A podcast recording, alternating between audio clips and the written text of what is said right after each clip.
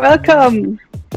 Welcome Hello. everyone to the next show um, with Monique van Dusseldorp from Yay! Amsterdam and David Mattin from London and me, Ina Weiselzer from Hamburg.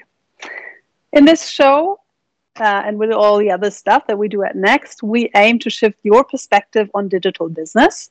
So, no matter whether you're a thinker or a doer, a marketer, strategist, designer, consultant, or creative. We want to inspire you and we hope to trigger some thoughts and aim to invite a wide range of interesting people from around the globe. We hope to, uh, and today is already our 15th show. It's amazing. And I'm thrilled to welcome analyst and author Azeem Azhar to the show today. Uh, I first saw him, I think, a few years ago um, at the Web Summit in Lisbon, somewhere at a hidden stage. And those stages are usually the ones where the real interesting stuff is happening. Um, I think that was before he became a superstar newsletter writer. Um, and I don't know about you, but I've really missed those huge events with thousands of people and all the energy. Usually at this time of the year, I would be at South by Southwest in Austin, Texas, with, I don't know, 80,000 people from around the globe attending that event. The South by will start this afternoon, actually, online, of course. And I scrolled through the program already the other day, and one thing has not changed. You still feel completely overwhelmed by the offer of sessions there, um, and you get this feeling of FOMO still.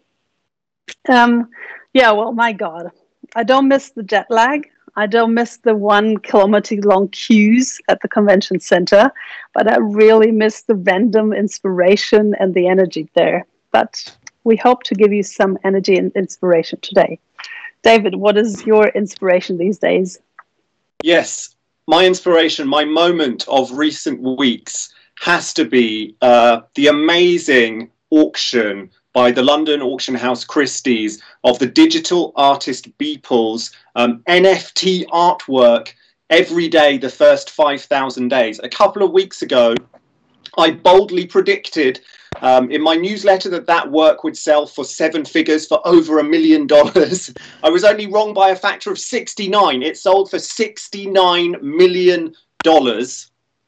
An incredible sum of money, clearly, everyone, I mean, you guys have heard a whole ton about NFTs in the last couple of weeks. People are asking, you know, how can anyone possibly spend $69 million on a digital file that we can all copy, that anyone can see on the internet, and so on? And without monopolizing this show to talk about NFTs, um, we know that it's a unique code associated with a piece of work that allows us to say this is the original, this is the one and only, this is the authentic work. Um, and so it's bringing the dynamics that have always existed in the physical art world to digital art too. It's possible now to own a digital original, the true, the one, the only, created by the hand of the artist in a way that it wasn't before NFTs, before non fungible tokens. Um, I've spent my life, or a lot of my life, going around talking to people about status and how the basic human need that is status drives so much consumer behavior, drives so much human behavior. And this is a great example of that. It's all about the status of owning the original. Uh, and I think NFTs clearly are going to, you know, we may well be in a bubble now. Um, the prices are going to be chaotic, I suspect, but NFTs are here to stay. And the the the transformation they are bringing to the digital art world is here to stay. And I can't wait as well to ask Azeem what he thinks about all this uh, in a minute or two. But that was very much my moment of the last couple of weeks. Yeah, absolutely amazing. It might be a bit like photography uh, 60, 70 years back when you could get a photograph, but it was the real one by the photographer. It's a bit of that feeling, but still. Monique, how about you? What did you dug up?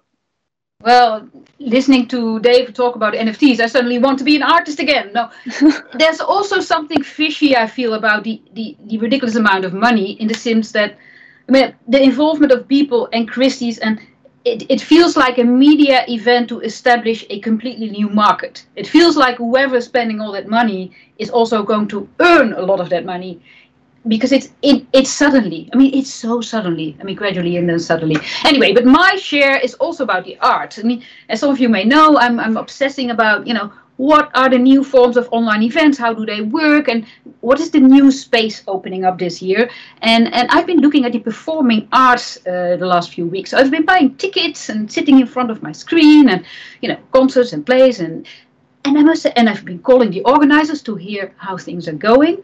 And um, when we think of an online event now, we feel it's sort of in the realm of television. It is the camera and moving back and forth, talk shows, and, and these things work really well. I mean, no mistake there.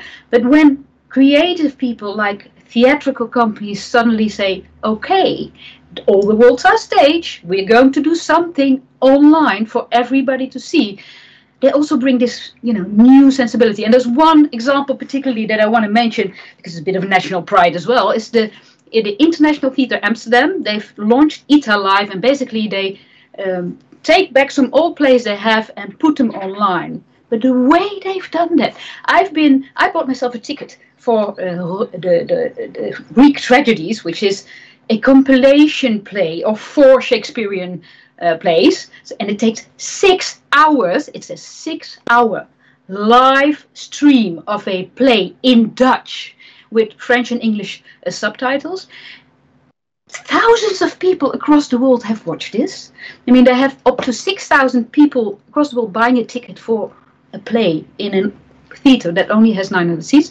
And they did so many interesting things. They had a ticker tape running along the screen, which had news from Rome and, you know, Caesar's death is imminent. It was news like this, plus news that was real news of the day, plus tweets of viewers of the show. I mean, why don't we have tweets of viewers of the show in a ticker tape rolling by? And there was all these layers and depths, and there was the camera crew and an actor that walked outside, and people watched him not understanding what was happening and started film. I mean, I mean, brilliant, honestly brilliant. If you have a chance, you should have a look. So I'm sort of positive that now give creative people online events, and they'll do something really creative with it. I like it. Yeah. Okay, so I got the my... message. We'll have those little tweet bar underneath. But the, the main thing was it, it's so deep. You know, there were so many levels and so many yeah. things to to look at all the time. That yeah, you know, something there. There's something there. Yeah, absolutely, absolutely. Yeah. absolutely. So thank you. I will join you in the chat right now. If you have any questions, let me know and I'll forward them magically, not on the top bar, but magically to David and Monique for Azeem. Um, so see you in a bit and have fun introducing right. our guest of today. Yes, yes, yes, yes. It's my role. I can introduce the guest to you. I'm super proud that we have Azeem Azhar on the show. Um, I'm a podcast listener. I'm one of those people that you know survives this year by taking lots and lots and lots of walks, and I take longer walks when I listen to his podcast because they're so interesting. And he always has, you know, if you want to feel a lot smarter than you really are, like I always want to listen to his podcast because very smart people talking about all the problems of today. His name, the name of the podcast and the newsletter is Exponential View, and it's about how society and the political economy are changing under the force of technology. We're going to discuss that, but a little bit of background as well, which is always interesting. I mean, Azeem by now is such an expert. He's on the advisory board of lots of things. He advises the Harvard Business Review. He used to advise the CTO of Accenture. Ada Lovelace Foundation World Economic Forum. But that's not all. He's also a partner in a portfolio company called Kindred Capital VC. Lots of different companies, really from micro gifting to quantum cryptography. Um, we'll discuss later. But what did he do before that? Working for The Economist, Reuters, BBC, FT, founded and sold a company, established a lot of other things. But he studied politics, philosophy, and economics. And, and this is the very last thing on his LinkedIn profile, and I have to ask him about it. He sold color posters featuring fractals and artificial worlds, extensively used ray tracing techniques and at the time advanced computer graphics to generate scenes. I have the feeling that's where his interest was born. So join us for a conversation with Azeem Azhar to change your perspective.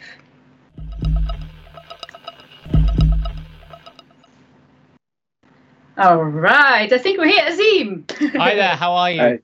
welcome, welcome, welcome. Tell us first about those fractals. What what was the story there? Because to go from philosophy to AI, there is something in the middle, and I have the feeling that the fractals were exactly the thing. Yeah, there might have been. Uh, well, you have to go back to um, you know to the origin of computer graphics, uh, which really started to take hold in the late 1970s. Um, uh, you know, before then, computers often didn't have any way of doing graphics. You may remember ASCII art. Uh, and yeah. so uh, if you think about the march of Moore's law between about 1980 and 1990, when I started at university, you would have seen a, a 1,000 fold improvement in uh, computing. Uh, and so you could start to do graphics. And um, there were there were two different domains, disciplines. One was this idea of of ray tracing, where essentially it's very computationally intensive because you have a light source and you have to take a ray of light from every point in the light source into a 3D model and see what it looks like when it hits the camera. Um, it's not too dissimilar to the techniques that are used in in uh, computer games or or mo- uh, 3D animation or uh, animated movies.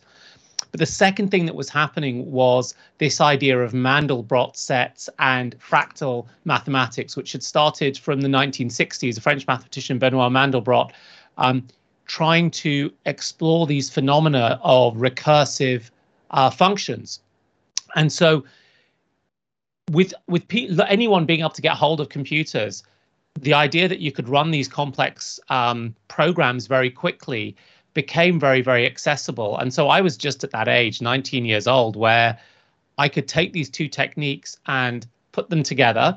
Um, and uh, you know, you could do landscapes, and you could do Roman amphitheaters and put them against fractal landscapes. And then the question is, how did you output them? And there weren't that many color laser printers um, at the time. Uh, so I found someone who had a color laser printer, and I used to output them, and I sold about four or five thousand pounds worth back in 1993, uh, which as a student is um, is not bad, but the margins were terrible. So I think the gross margin was, as I recall, about 10%. So um, I couldn't retire. Okay, but look, you saw the technique, you figured out the, the, tooling, and you saw the business, and you even remember the gross margin. I mean, my memories yeah. of my 19s are completely different. I assure you. And David. what's more, now you could, you know, get hold of one of those um, digitize it, burn it like those Banksy people did, and, and sell it as sell the digital version as an NFT. Oh, Azeem, the first, yeah, right. the very first one. Let's look it up and sell it to somebody watching the show. it's funny, um, you know, it, it, I, I, do sometimes try to find the, the, the tools. The problem that you actually run into, of course, is that it was all running on Windows. Uh, because back then there was nothing on Linux and a different Mac operating system. My mum has one image left. Um, in fact, I may even have one up here. I'm going to see. Ooh, look, look, look, look. This is a moment in art history. Yeah, you can burn it and make an NFT out of it. And... Ah. exactly. That's it. From That's 19, uh, yeah, 1991. Well, thank you so much for that insight yeah. into you know where it all started. Um, we're going to talk about really big topics. You know how tech is changing society, but um, I think Dave and I discussed before. The first thing we are really interested in is you talk a lot about deep tech, tech that is, you know, you, your your window is not two or five years, but twenty years or even beyond. What is the tech you at the moment feel is the thing we should all know more about? What is the tech that will really change the world as we know it? Well, you know, I think that my general um, hypothesis is that we don't know enough about technology, uh, full stop, anyway. Uh, and and we don't understand how it changes our um, our mental frames uh, uh, about the world, and that's as true for simple, understandable technologies like computing uh, or genomics as it is for the more kind of co- complicated ones. Um, but I think if there are two things that are coming along that are really, really going to be game changing. Um, the first will be quantum computing, uh, and the second will be the maturation of uh, blockchain. Um, uh, blockchain fabrics. So, you know, particularly the programmable ones like Ethereum and Pol- Polkadot. Um, and and those are two areas where I think there are communities that understand them and understand them very well, but by and large, it's not, you know, broadly discussed or broadly understood. Yeah. And uh, I mean, my immediate uh, follow up to that is I mean, let's take quantum computing first. What is it that's transformational about quantum computing? It feels to me still a relatively obscure domain. Like mm. most people don't, you know, they know it's out there, they don't really understand it. Is it simply yeah. computers are going to be so much faster? You're going to be able to compute so much more? Uh, what's the big deal? Well, you know, I think I think the first issue with the word quantum computing is the word computing because it uh, has us analogizing to classical computing, but they're two very, very different things. Um, quantum computing is, you know, it's a little bit like a calendar, and classical computing is a little bit like a brick. I mean, they are both things, but you can't really compare them. Uh, and I think it hurts our mental frame when we start from trying to build that analogy of of classical computing and saying what is what is quantum computing um, really about because the the, the, the framing of quantum computing, the maths from which it is fundamentally built, is so different to the maths of um, Boolean logic from which traditional computers are built. So the, the question is, what does it really give us? And um, it renders accessible parts of nature, the natural world, natural phenomena, in ways that we simply haven't been able to to access them. Um, so if you try to, you can measure, um, you can measure the the the length of a road with a with a one meter long ruler, um, but you can't measure the length of your child's toes with a one meter long ruler because you need a centimeter ruler or something smaller. Uh, and in a way, that's what classical computing has done as we've looked at the uh, natural phenomena um, we've had to make so many um, shortcuts, generalities, assumptions in order to fit the paradigm of our natural world, which is quantum in its essence, into this classical paradigm. Um, and so quantum computing gives us access to those things. And those things are processes that we have existence proofs for that are incredibly powerful. So we know that plants around the world take atmospheric nitrogen and turn it into useful stuff. Um, and they do it very, very efficiently. When humans try to do that, um, we have to use a Haber Bosch process, which involves 450 degrees centigrade and 200 atmospheres of pressure, um, and about 2% of the world's energy utilization. So we do it really inelegantly because we have taken a kind of classical physics approach to how we solve the, Haber, the, the nitrogen fixation problem through Haber Bosch, plants use a quantum, a natural approach, which is a quantum mechanical approach, and do it much more elegant and much, much more uh, refined way. So I think that that's um, that's a kind of staggering shift that that occurs as we move towards uh, quantum computing. But I think there are some other things that will will emerge that are more complex, which is that of course classical computing is built up of this idea of the binary Boolean logic, which comes from in its sort of historical antecedents a kind of aristotelian framing of the world right aristotelian rationality uh, black and white one and zero um, which makes its way through to lots of other frameworks and structures that we have in the world um, once we start to think think in this sort of quantum world frame I just question about how it will start make us think about classifications and taxonomies, which um, really uh, uh, come from the same sort of uh, class of of ideas uh, as the thing that drives classical computing. And and do you think we can? I mean, it's almost sounds almost like um, quantum computers can emulate or, or be in the same quantum stage as nature and sorting out all kinds of processes in a way that we actually cannot understand. I mean, I've, I've had the quantum computing explanation quite a few times now where something can be in the same time and at the same time at another place.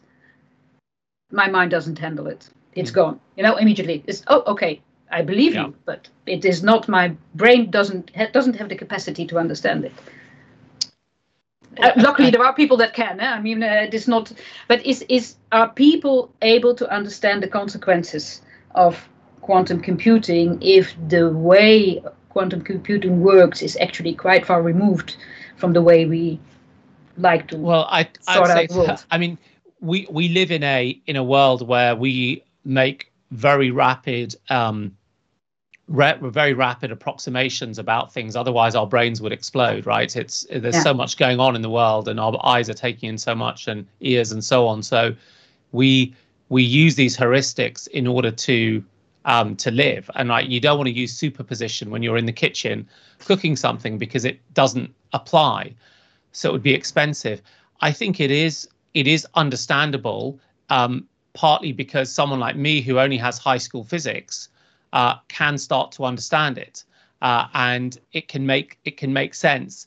It's just that the you have to break the analogy um, with what you have been taught previously, and I think that there's a general problem uh, about how we are teaching people about about the world. So, for example, um, one my eldest child is um, doing his high school exams, which are called the GCSEs in the UK, or he won't be doing the exams; he'll be assessed because of the pandemic, um, and he's not taught any notions of quantum um, up until that level. He is taught a lot of 18th and 19th century physics, like Hooke's spring constant, how much does a spring stretch when you put a weight onto it, um, yeah. which which is not that kind of useful in a sense. Um, and so I think that we've lost track of the ability to, to deliver this kind of wonder into curricula. Um, and that is actually um, that is problematic. And it's particularly problematic in the quantum space because it requires a use of different maths and a different framing, which is all accessible, right? I mean, the maths that you have in quantum physics, you can get into just at a school level, a high school level. But um, Monique, you have been trained with the wrong paradigm so yeah. heavily that yeah. it's difficult to reverse out of it. All right. David, unless you have another question about the quantum side, let's move to the blockchain side. Yeah, let's move to blockchain that seems to move so fast. I mean, I, I read that the, the Chinese five year government plans already have a lot of blockchain in them, and it that's probably more centrally controlled than the whole idea of blockchain might be. But what will happen with the kinds of blockchain you envisage changing our, our societies, our lives in yeah. due course? What is it that they do? So, so I think let's let's not talk about Bitcoin and let's talk instead about the programmable blockchains like um, uh, Ethereum, uh, for for example. So, um, the key the key thing about uh, the the way that I look at Ethereum, and I'm not like I'm not an expert uh, at all on it though, is that it provides a mechanism for establishing uh, trust in a in a system without there needing to be a an organization that guarantees trust. So what do we mean by that, right? What we mean is that we live our lives in this in our world and we go off and we pay for something um, with our credit card. And somewhere in the line, like I'm anonymous. When I walk into a merchant, they don't know who I am. I mean, my dry cleaner uh, lets me pay later because he's known me over 10 years, right? but you'd walk into a normal shop and you're not you don't no one knows you the fact that your money is good is guaranteed by the bank the clearing bank that that uh, through the, the financial system and we've had to establish organizations and institutions that that do that and the thing that about ethereum is that um, you can establish that trust programmatically within the computational domain without there needing to be these in these trust giving institutions. And they're not just giving trust they actually take an incredible cut while while they do that. And i think yeah. that that's the thing that is exciting. So a really tiny example uh, which is huge in the real world which very few of us will have touched is that in order for the financial sy- service system to work um, you need liquidity and so in the back behind the scenes behind the scenes behind the scenes liquidity is shifting between major, major financial institutions to ensure that transactions can take place. And they make a ton of money over the course of a year from providing that liquidity. And people like the four of us are not, don't have access to that as an economic opportunity. Um, we get intermediated so many levels that at the end of the day, we're making negative interest rates. So one of the things that can happen with within something like an, uh, a decentralized finance world, which could be built on Ethereum, is that people like us who might have 500 euros or 1,000 euros, or in David's case, 2,000 euros, um, can can uh, provide liquidity into the market should we want to, and be able to participate and not be denied the the the opportunity to do that. So those are the types of shifts that you can imagine happening. And, and I, as an old time internet guy, remember the discussions happening between uh, around the internet uh, in the late 80s and early 90s. And the centralized people, the telephone companies were saying the internet cannot work because you never get the quality of service, you never get the reliability. And you have to remember the internet's architecture was back then very bottom up. Anyone could connect, any node could do anything. It was super decentralized. It's not this kind of horrible, gargantuan Facebook squiddy type internet we live in today. Yeah. And so it's quite similar, I think, when we look at blockchain, which is that I, I can go on on my blockchain wallet, my Ethereum wallet, and I can provide liquidity the way a major investment bank can provide liquidity. Only I do it with a thousand bucks, not a, not a billion and and i think that that's really interesting and transforming. And each time we have distributed capacity and skills very broadly into our economies good things have happened. It happened when we did that with the printing press. It happened when we did it with typing and we introduced the qwerty keyboard. You grow markets you increase labor pools and you, you create you create opportunity. Eh, where will this innovation take place first. I mean, there's a lot of lot of reason for organizations to resist uh, this change. Of course, I mean the banks are good case in point because they would lose some of their some of all of their margins. They wouldn't have a reason to exist. But taking that in mind, where is is Europe the place where this could happen? Is this a Silicon Valley story? Is this China or could it be anywhere? What, what is your feeling? Where is the the most rapid and most effective innovation taking place when it comes to these huge tech uh, solutions options?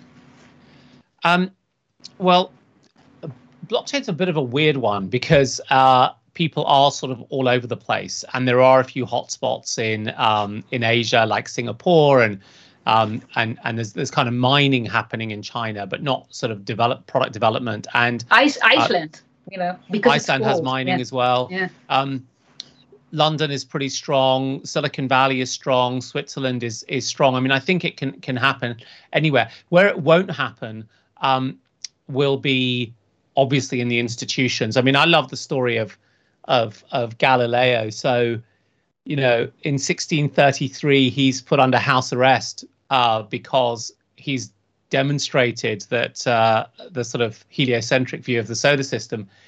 It's not until 1979, 346 years, that um, Pope John Paul II ordered a papal, papal commission into his conviction, and it took them 13 years to report and to overturn the findings.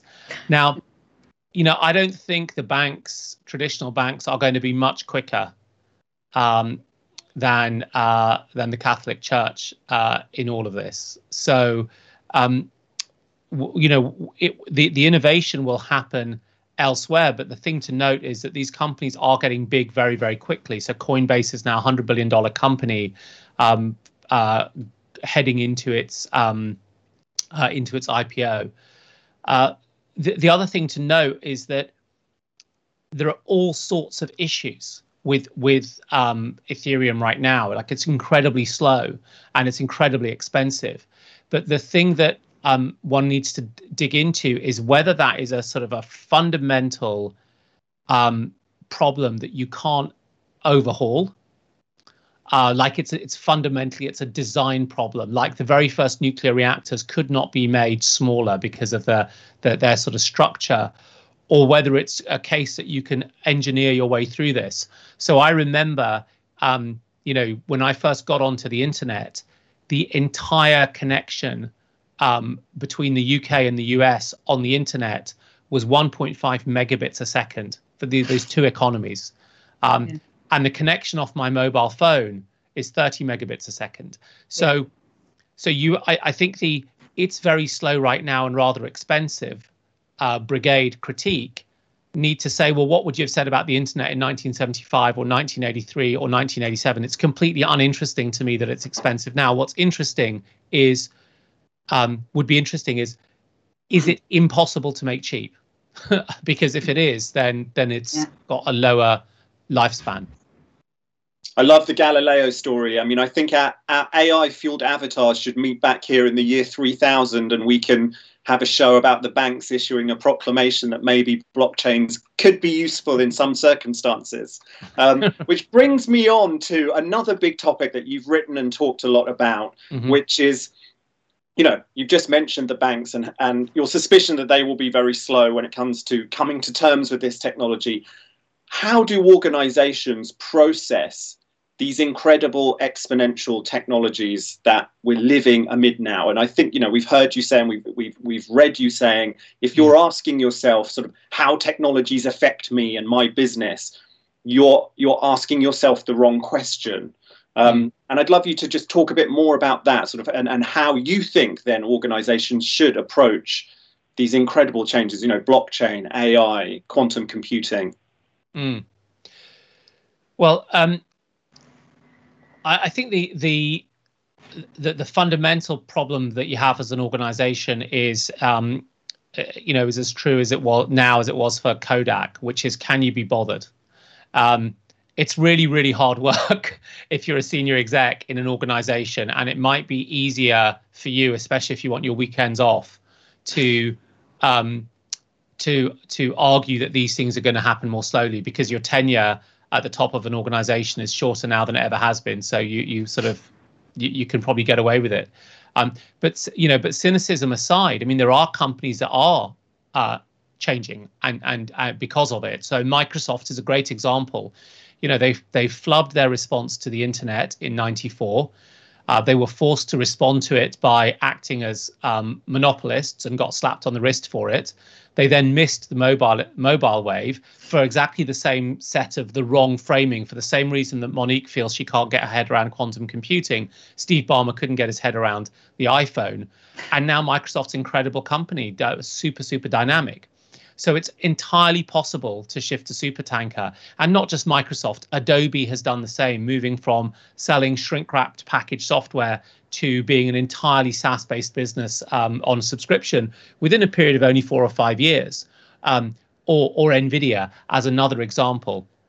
Um, a few things that I've seen is that, you know, look, it's trite to say this, but getting to grips with anything new is just like a muscle that you have to exercise and you have to continually commit to and, and commit to doing it. Microsoft did some super interesting work um, last year where they interviewed, surveyed several thousand people uh, across Europe, senior execs, about digital and AI readiness. And the thing they found was there was a virtuous cycle. If you had made commitments to AI, to AI um, in the right kind of way, um, y- you made more commitments to it and more commitments, and your staff team felt they were more well skilled, they felt their managers were better, you were getting higher ROI, you were using these technologies not just in experiments, not just in cost cutting, but also in developing new products and new business lines. So, you know, at some sense, in some cases, the point is you really have to step in and actually get on and and and and do it uh, as the uh, as the as the main point, and and uh, in other words, don't be an ostrich. Then I think there's a lot of nuance and detail about the way in which you actually have to get started, um, and also the way in which you need to think about what you're going to do in house and what you're going to have to bring in outside experts to um, to help you with. And I think it's not it's not one size uh, fits all, but it is um, more a case from me of like limited sympathy if you're not. I, I think that with the blockchain and quantum, people can still manage to, you know, postpone the idea. They have to know about it. But uh, I think there's, there's not a uh, CEO in the world who doesn't know that AI is super important. Um, if you look at that field, uh, again, we're, we're coming back to what what does all this technology have for an effect on our societies, the way we live together, our economic stability, but also our social stability and the way things are going, AI of course has you know can have incredible consequences. In which countries or regions do you feel that there is both innovation but also a way of handling the results of that innovation, which will not be positive for everybody, of course. Mm. Oh, what a brilliant question. Um, so, um, the ability to handle the consequences of innovation is a um, is a is a question about state and government capacity, and the faith in in the state state and government. Um, so I, there's some really interesting data just looking back at, which will be out in my um, uh, my newsletter uh, tomorrow. In fact, um, if you look at female labour force participation in across three countries as a consequence of the coronavirus pandemic. So the coronavirus pandemic is a great accelerator. So we use it as a little example. In the US, female labour force participation has collapsed to the levels not seen since Ronald Reagan was was president. It's um, awful. But yeah, it's awful. But in, in Europe, in France, and, and as one example, um, female labour force participation hasn't uh, declined. Um, you know, uh, as a consequence of the pandemic, and I think I put that down to you know, the, obviously, obviously there's more work to be done, but there's something about state capacity that that matters here. So on the one hand, you can be really dynamic with your economy um, and and that dynamism of entrepreneurialism at the edge and people sort of picking up and being able to build companies moves things forward. But at moments of transition, it means that there are many more people who are um, candlestick makers or horse horse um, blacksmiths or dri- driving horse carriages than there are who are going to be um, you know, uh, re- repairing electric light systems. Um, and so that that ability to um, manage transitions, I think, will will be best held by con- countries that have decent state capacity uh, more than others. So I think what that means in the US is, um, you know, it'll be it'll be problematic. They've been able, though, of course, for 250 years uh, to live with really deep inequalities, and and they make their society work in that way. Um, but it, you know, I think this is where you do need some kind of state capacity. That that would be a good thing for Europe, I guess, right? Where the state has more the feeling that they should be involved in um, amending the consequences. I mean, we talked a little bit before, but maybe David, you want to chip in here as well? About, yeah, I'm just uh, intrigued about uh, yeah. your take, Azeem, on um, on on the future of cities. You know, you've written so well about that, and whether you, I mean, obviously, you know, the pandemic has uh, pushed a pushed a number of people out, certainly outside the city centre, away from their offices. Some people have chosen to leave. You know, metropolitan areas. What do you think is going to play out there? Mm. It's really complicated, this one. Uh, yeah. So uh, let's remind ourselves that, out, with the exception of um, London and New York and Los Angeles and Tokyo, um, every real city is in Asia or sub Saharan Africa uh, or uh, Mexico or South America right? That's where they're they're all going. And I think the idea that the pandemic is going to stop a massive influx of people into Dar es Salaam or Lagos uh, is is farcical. So, in 20 years' time, will more people live in cities today? A higher proportion of humanity uh, than uh, than today? Yes, absolutely. Um, might London or Paris have not grown as fast, yes, that's entirely possible as well. Uh, but what happens to a mid-sized town in Northern Europe is not is not a good lens um, for what's happening with cities. But of course, many of us listening live in those cities, and I think the question is what what what does happen.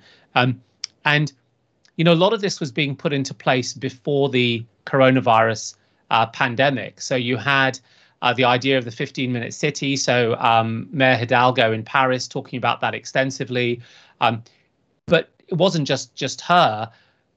Planning was changing in cities, in many of the, the cities that I looked at and mayors I talked to before the pandemic to reclaim streets from cars, to make neighborhoods walkable.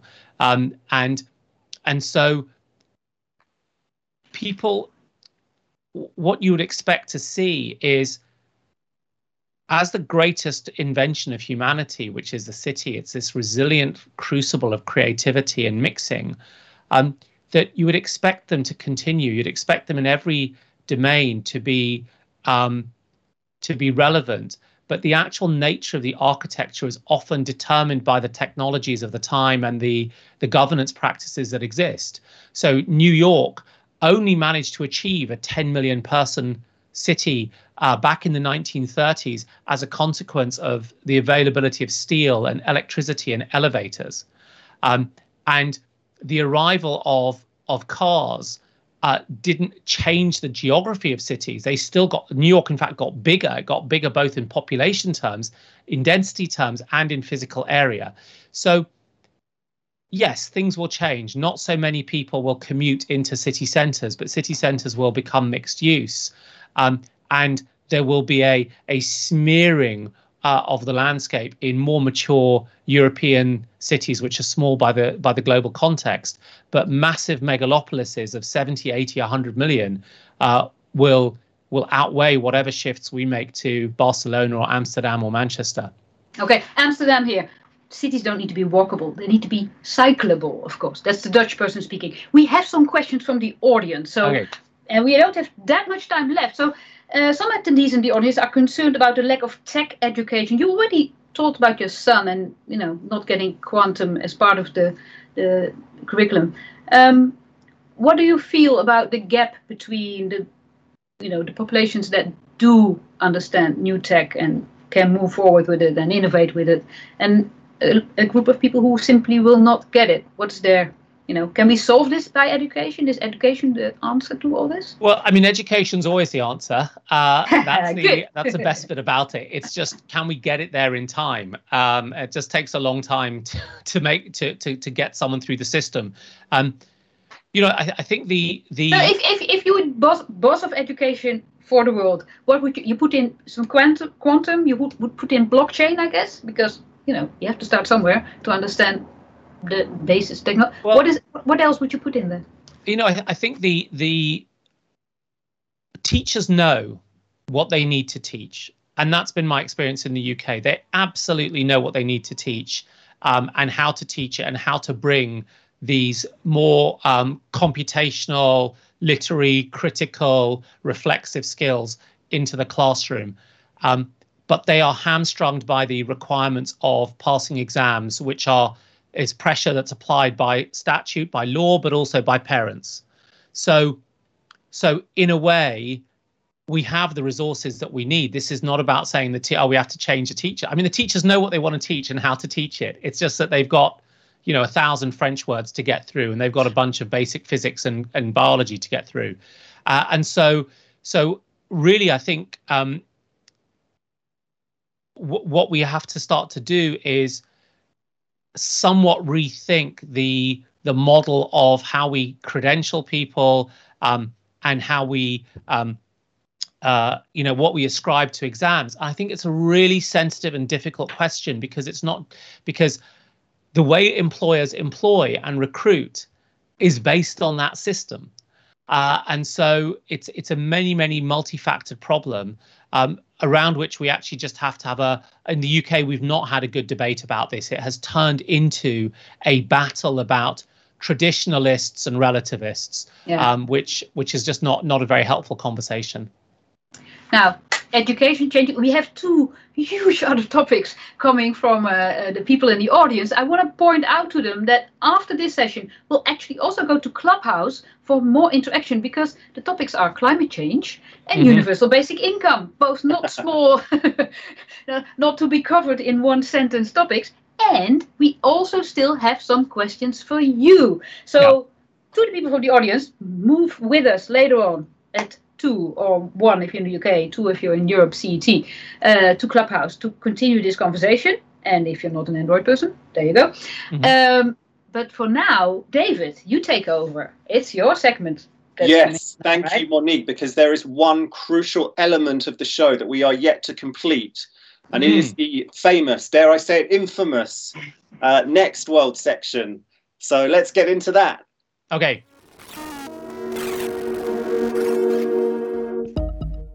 Okay, Azeem. Imagine this. It's the near future. There's an acute crisis here on planet Earth, not that hard to imagine.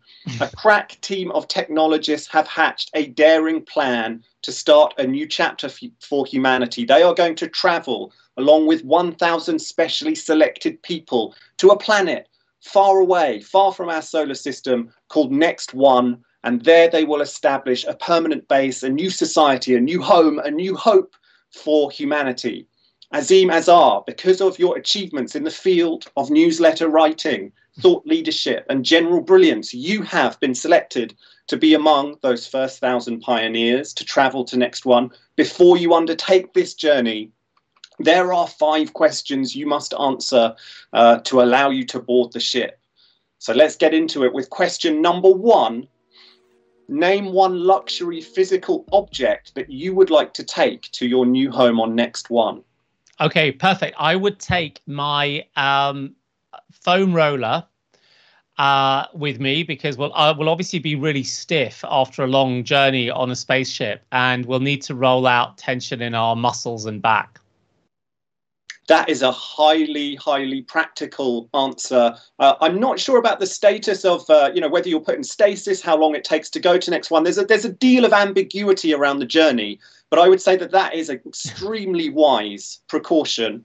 Um, okay, question number two: What book should everyone read before boarding the ship to go to next one? So the, this book is, uh, I think, is really important. Um, it's a bit dense, so you can read the abridged version, um, and it's a book by an American political philosopher called John Rawls, called A Theory of Justice, and it looks to create a process by which we can come up with the rules for a new imaginary society.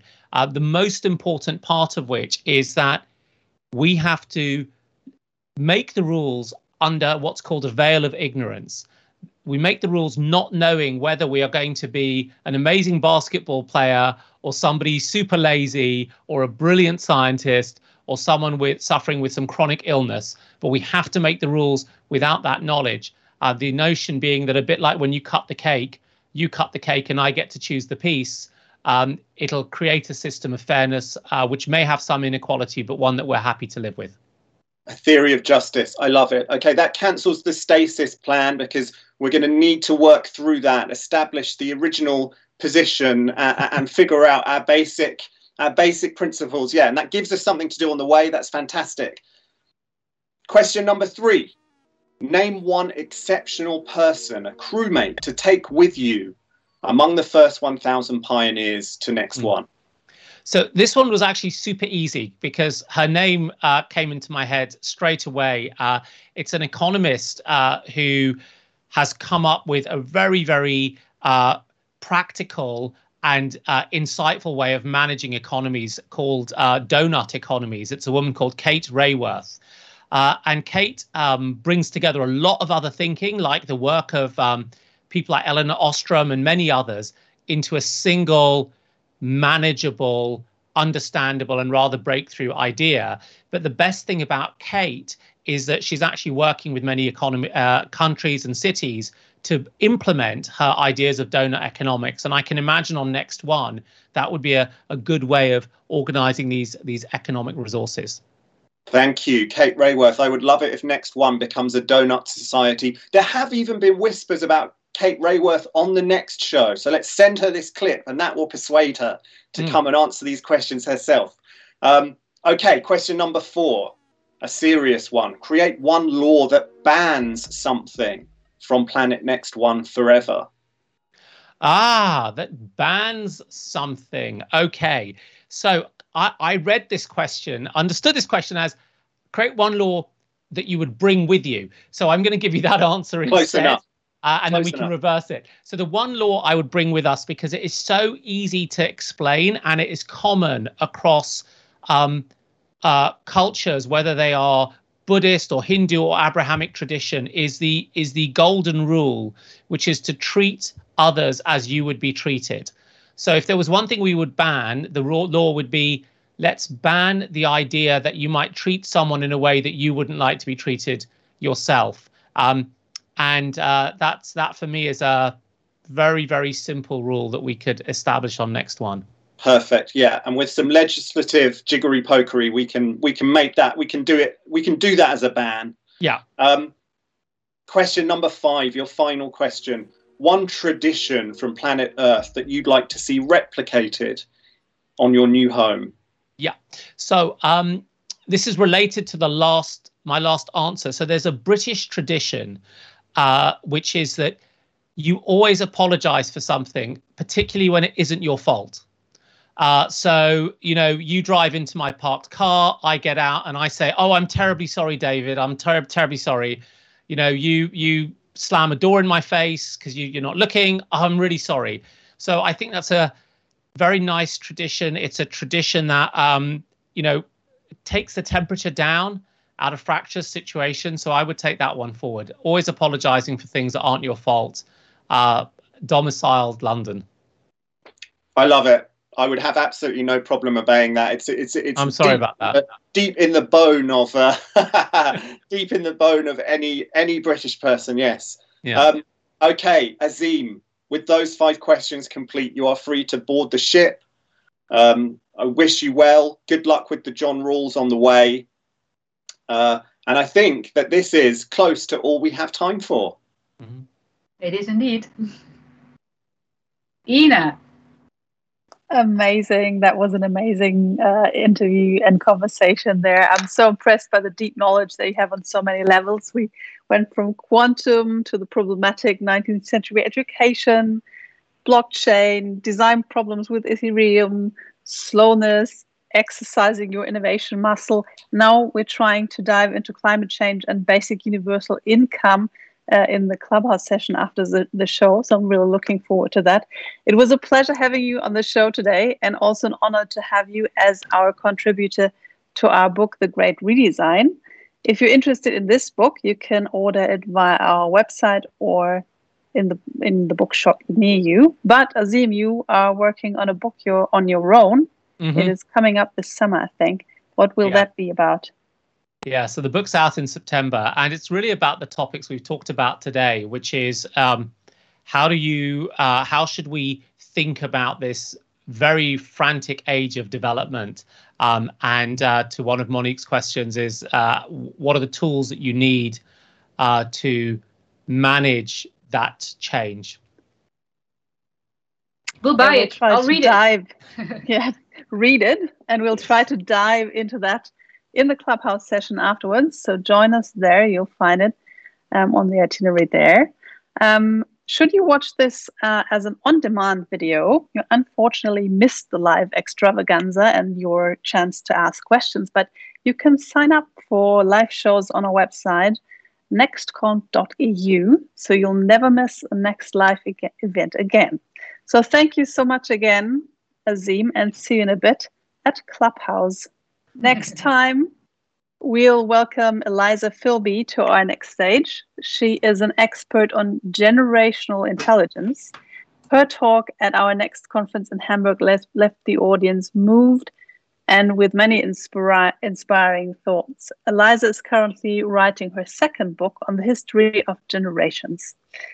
So, we thought to welcome her back to this little stage of ours to share some of her very smart observations with you in April. So thank you for watching and also a big thank you to the team behind the scenes, Stefan, Merle, Juliane and Harshit. And of course to our partners, Accenture Interactive and Factor 3, our media partner T3N, and our live stream and webinar partner 23. Thank you so much and see you next time.